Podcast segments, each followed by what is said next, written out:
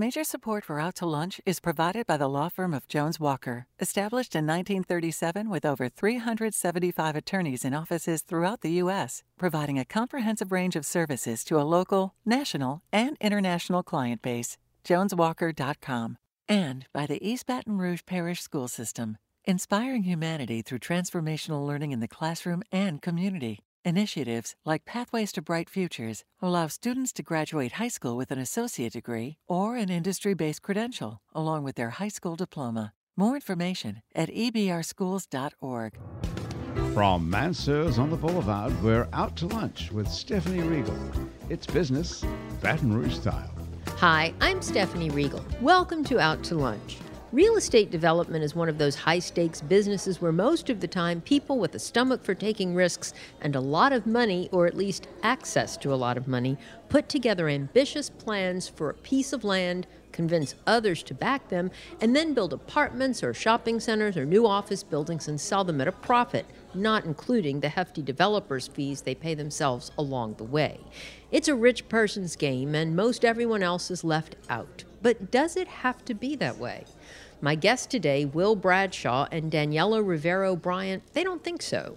They think they've found a way to make real estate development not only accessible, but beneficial to the communities in which it takes place.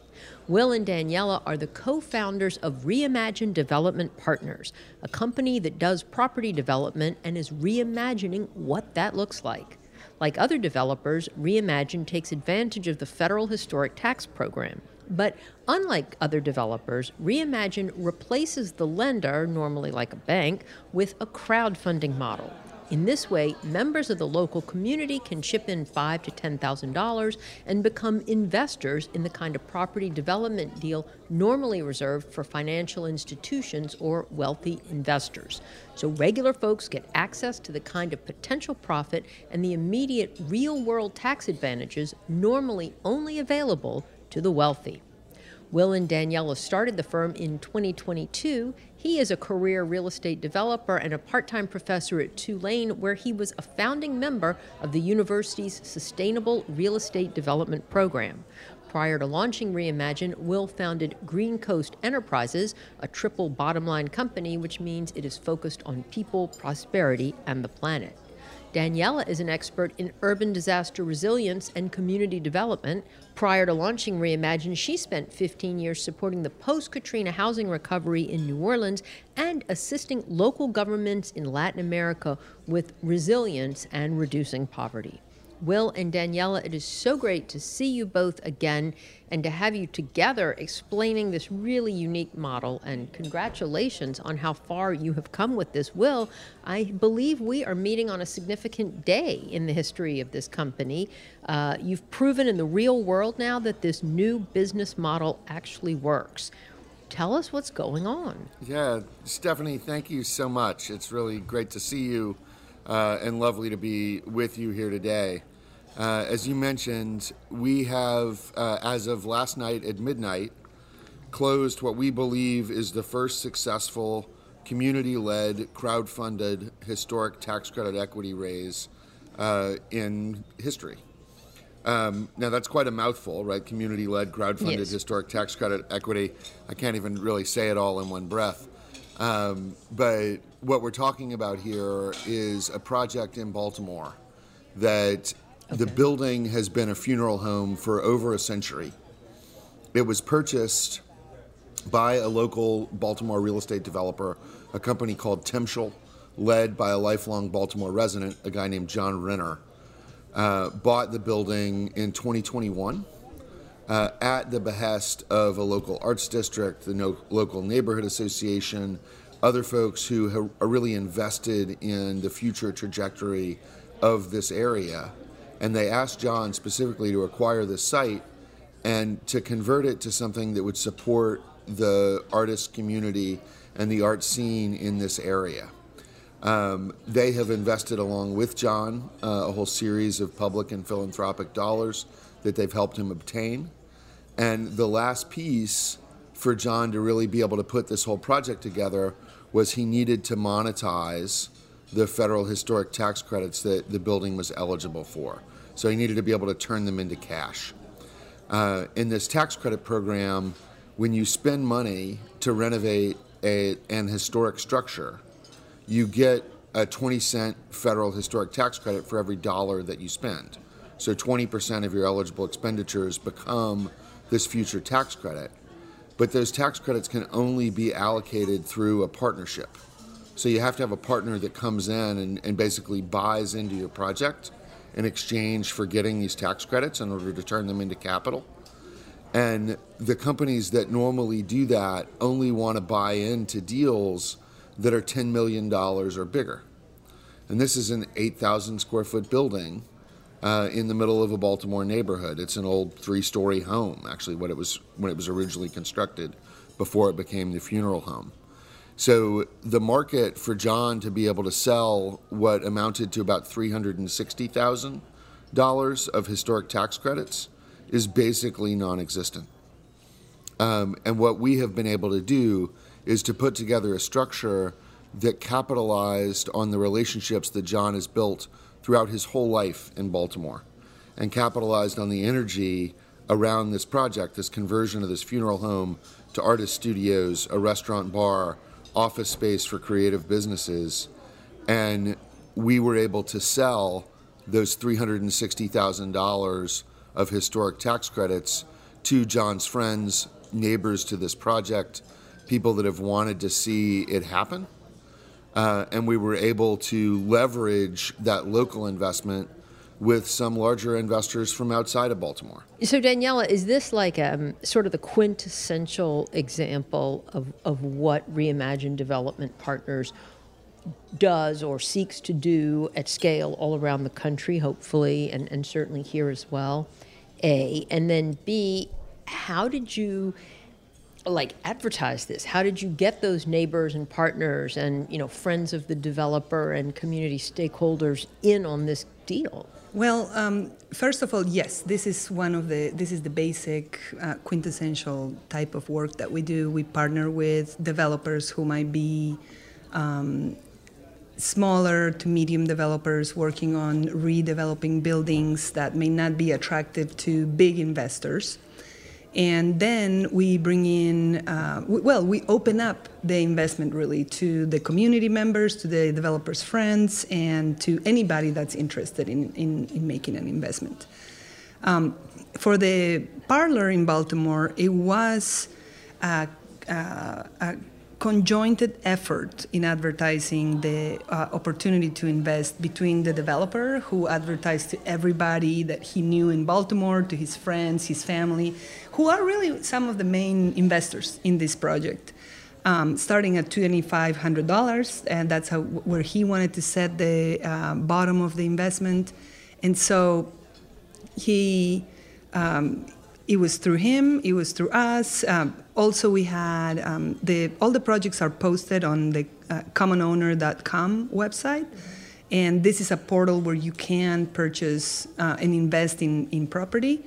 And so they, um, they we also had um, investment meetings and webinars for anybody that was interested in investing and may have come across the project but didn't really understand how this works that you're going to receive a tax credit certificate once the project is completed. The tax credits that uh, you purchase or that you invest in um, uh, investors are able to use for um, the next five years they can carry them forward as well, and they get a little bit of the proceeds from the project as the project is operating during the first five years. And who are these, you know, small scale investors that you're talking about? Because I'm imagining, and perhaps incorrectly, that people who live, say, or are community leaders in a neighborhood that is transitioning.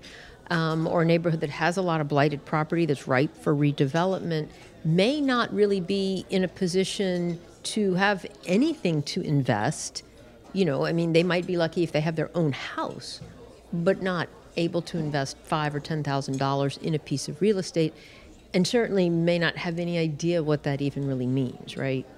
So, who who are these people? Is there a, a target demographic? Really is a mixed bag, Stephanie. That okay. um, we've built something that is accessible to most people, right? I mean, you're right to point out not everybody has even $2,500 to invest, um, but a lot of people actually do. And this is also not $2,500 that's just uh, available as free cash flow. It really is $2,500 that you are going to pay in taxes in the future.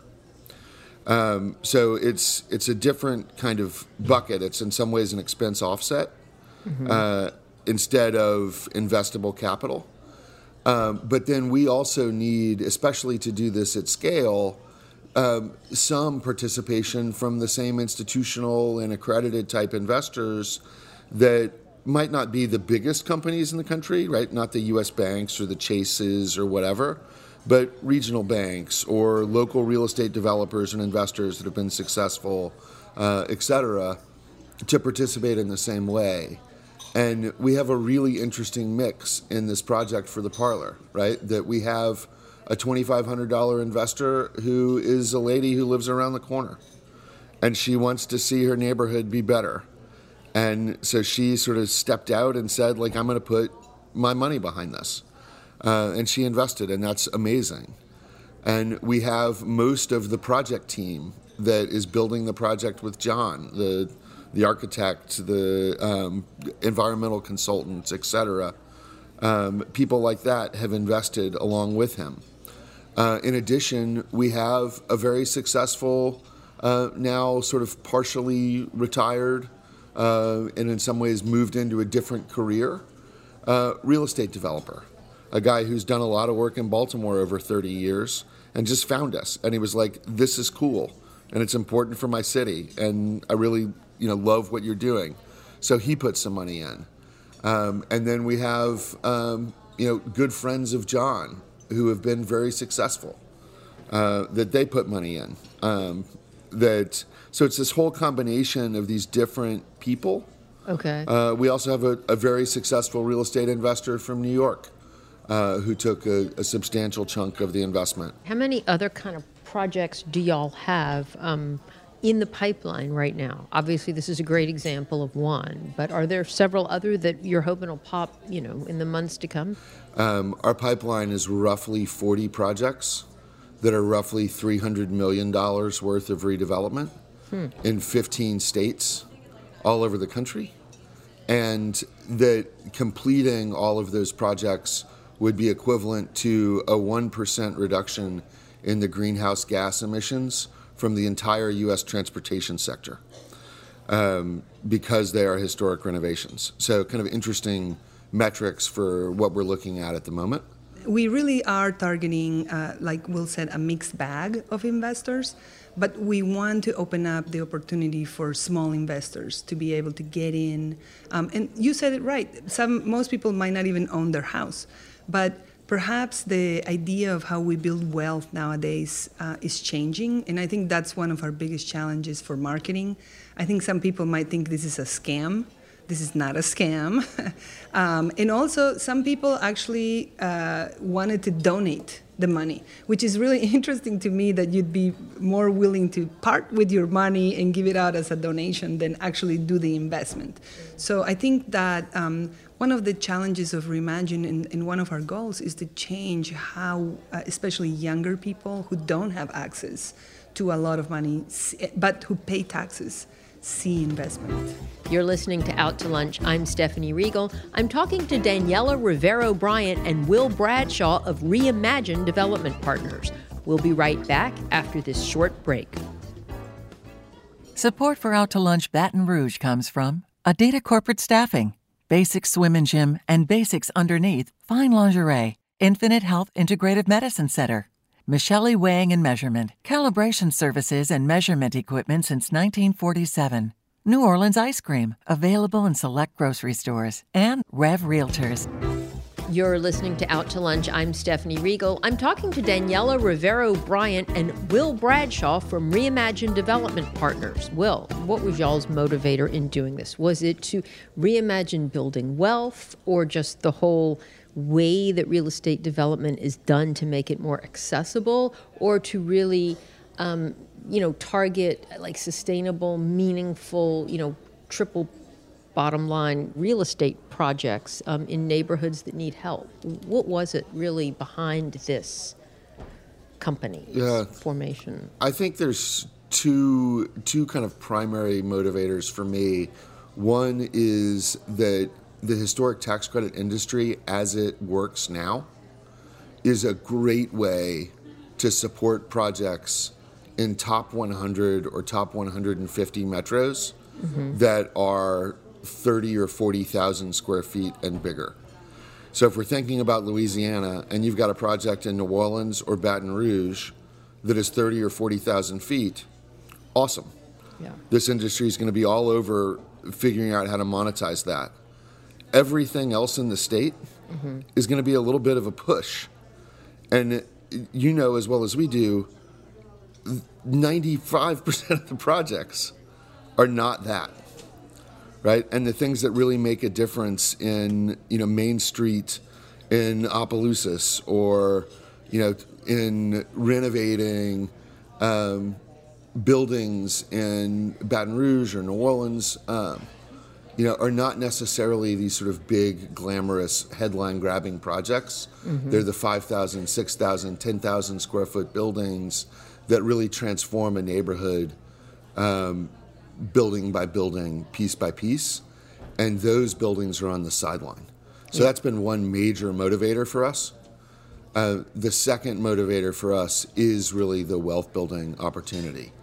Um, and it, Daniela has, has pulled out some research that shows that projects that get tax leveraged real estate investments actually have over time an increase in wealth inequality.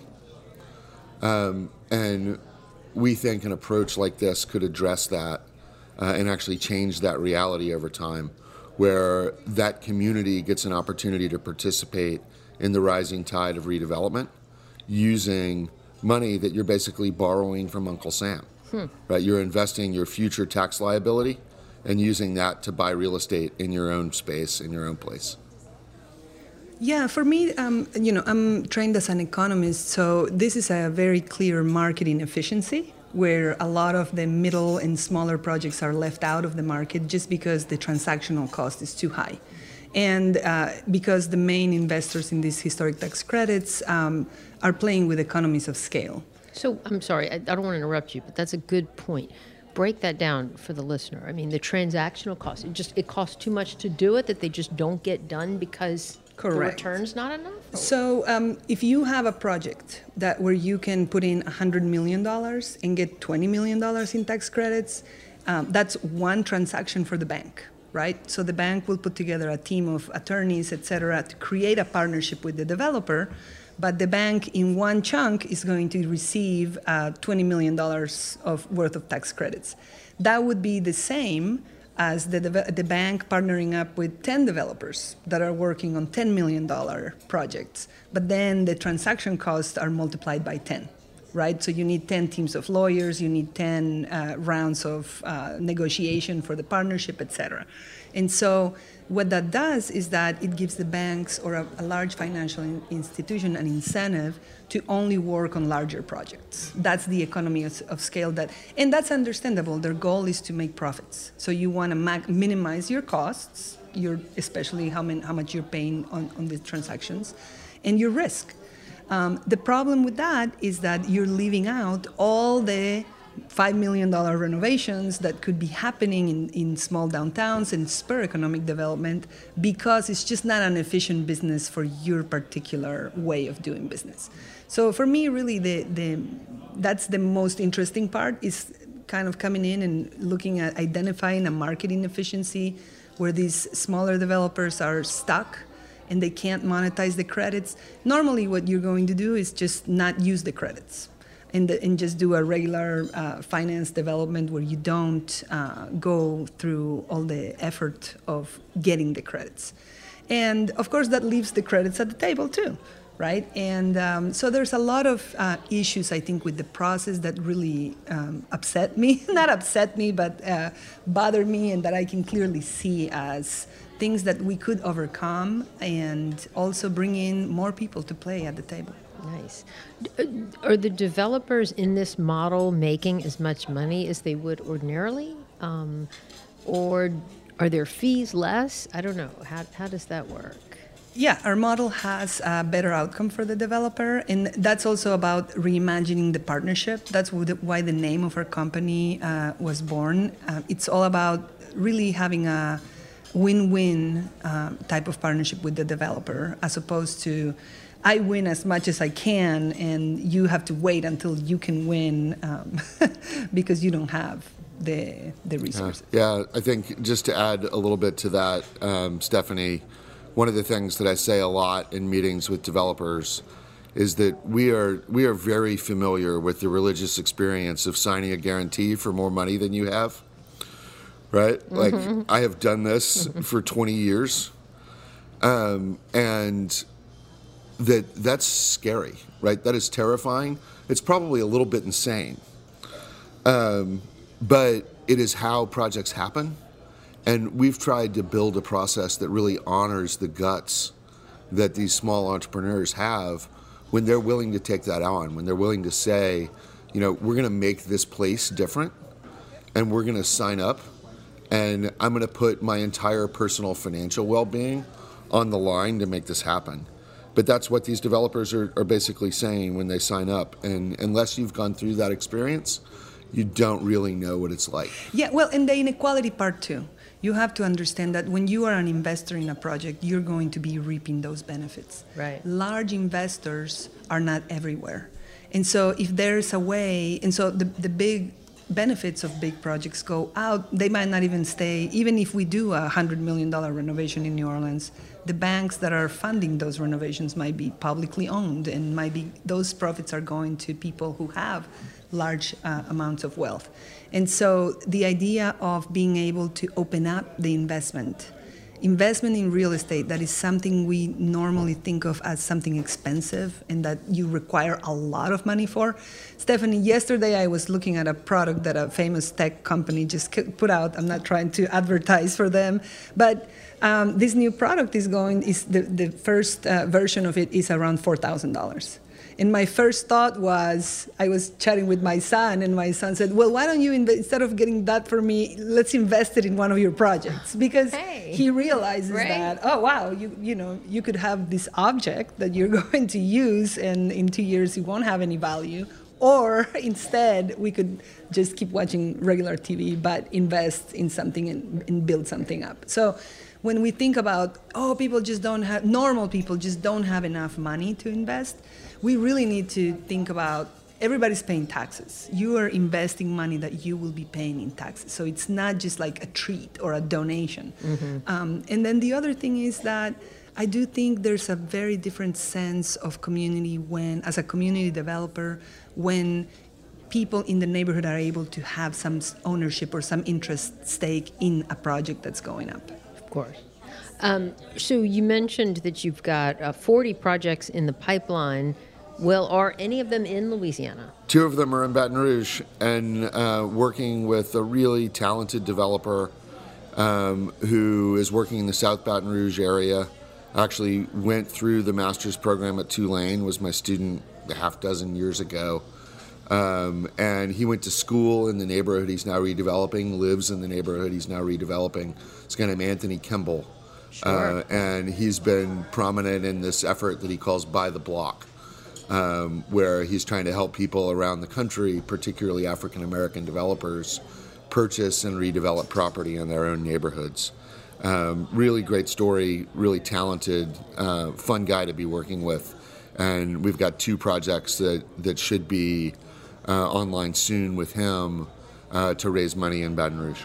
And then people can buy into this. I mentioned this is probably my last question we have time for, but the crowdfunding model, there there's a platform for this and anybody can invest or you're targeting anyone say in that immediate area that's our first uh, model is to target the people in the immediate area because we believe that people walking by can see the building and, and get excited about it and be interested in investing. But the crowd-funded model is online. So anybody around the country anyone who pays taxes can invest in these projects that generate tax credits and receive tax credits back um, in the next five years um, and also have some um, profits on that investment. Well, Daniela Rivero Bryant and Will Bradshaw, this has been so interesting and so much fun. It's always inspirational to meet people who are thinking outside the box, reimagining, to use your words, new ways of doing things to make our communities better and stronger. I wish we had more time to dig into your fascinating business model. Thank you both so much for joining me today on Out to Lunch. Thank you, Stephanie. Thanks so much for having us. Anybody interested in looking at the projects we're working on can go to our website, reimaginedp.com, and see what projects are being crowdfunded for and participate as well. Excellent. And we have links on our website. Thank you, Stephanie. My guests today on Out to Lunch have been Will Bradshaw and Daniela Rivero Bryant of Reimagined Development Partners. We edited this show to fit into our time slot here on WRKF. You can hear our unedited conversation and find out more about Will and Daniela on the Out to Lunch Baton Rouge podcast. You can find and subscribe to the Out to Lunch Baton Rouge podcast on your podcast app and on our website, it's batonrouge.la. If you want to know what we all look like, you can find photos from this show on itsbatonrouge.la and on our Out to Lunch Baton Rouge social media. Out to Lunch is a production of INO Broadcasting for itsbatonrouge.la and WRKF 89.3 FM. The producer of our show is Grant Morris. Our technical producer is Eric Merle. Our associate producers are Peter Ricchiuti and Ann Edelman. I'm Stephanie Riegel. Thanks for joining me. I look forward to meeting you around the table at Mansur's next week for more business Baton Rouge style on Out to Lunch. Out to Lunch Baton Rouge is recorded live over lunch at Mansur's on the Boulevard in Baton Rouge. Mansur's is open for lunch daily 11 to 2, for dinner nightly, and for brunch on Saturdays and Sundays. Major support for Out to Lunch is provided by the law firm of Jones Walker, established in 1937 with over 375 attorneys in offices throughout the U.S., providing a comprehensive range of services to a local, national, and international client base. JonesWalker.com. And by the East Baton Rouge Parish School System, inspiring humanity through transformational learning in the classroom and community. Initiatives like Pathways to Bright Futures allow students to graduate high school with an associate degree or an industry based credential, along with their high school diploma. More information at ebrschools.org. Mitchell Foreman wrote and performs all the music on Out to Lunch. You can hear Mitchell's music anywhere great jazz is sold or streamed, and at mitchellforeman.com. If you'd like to be part of Out to Lunch, to learn how your business or organization can become an Out to Lunch program partner, email info at inobroadcasting.com.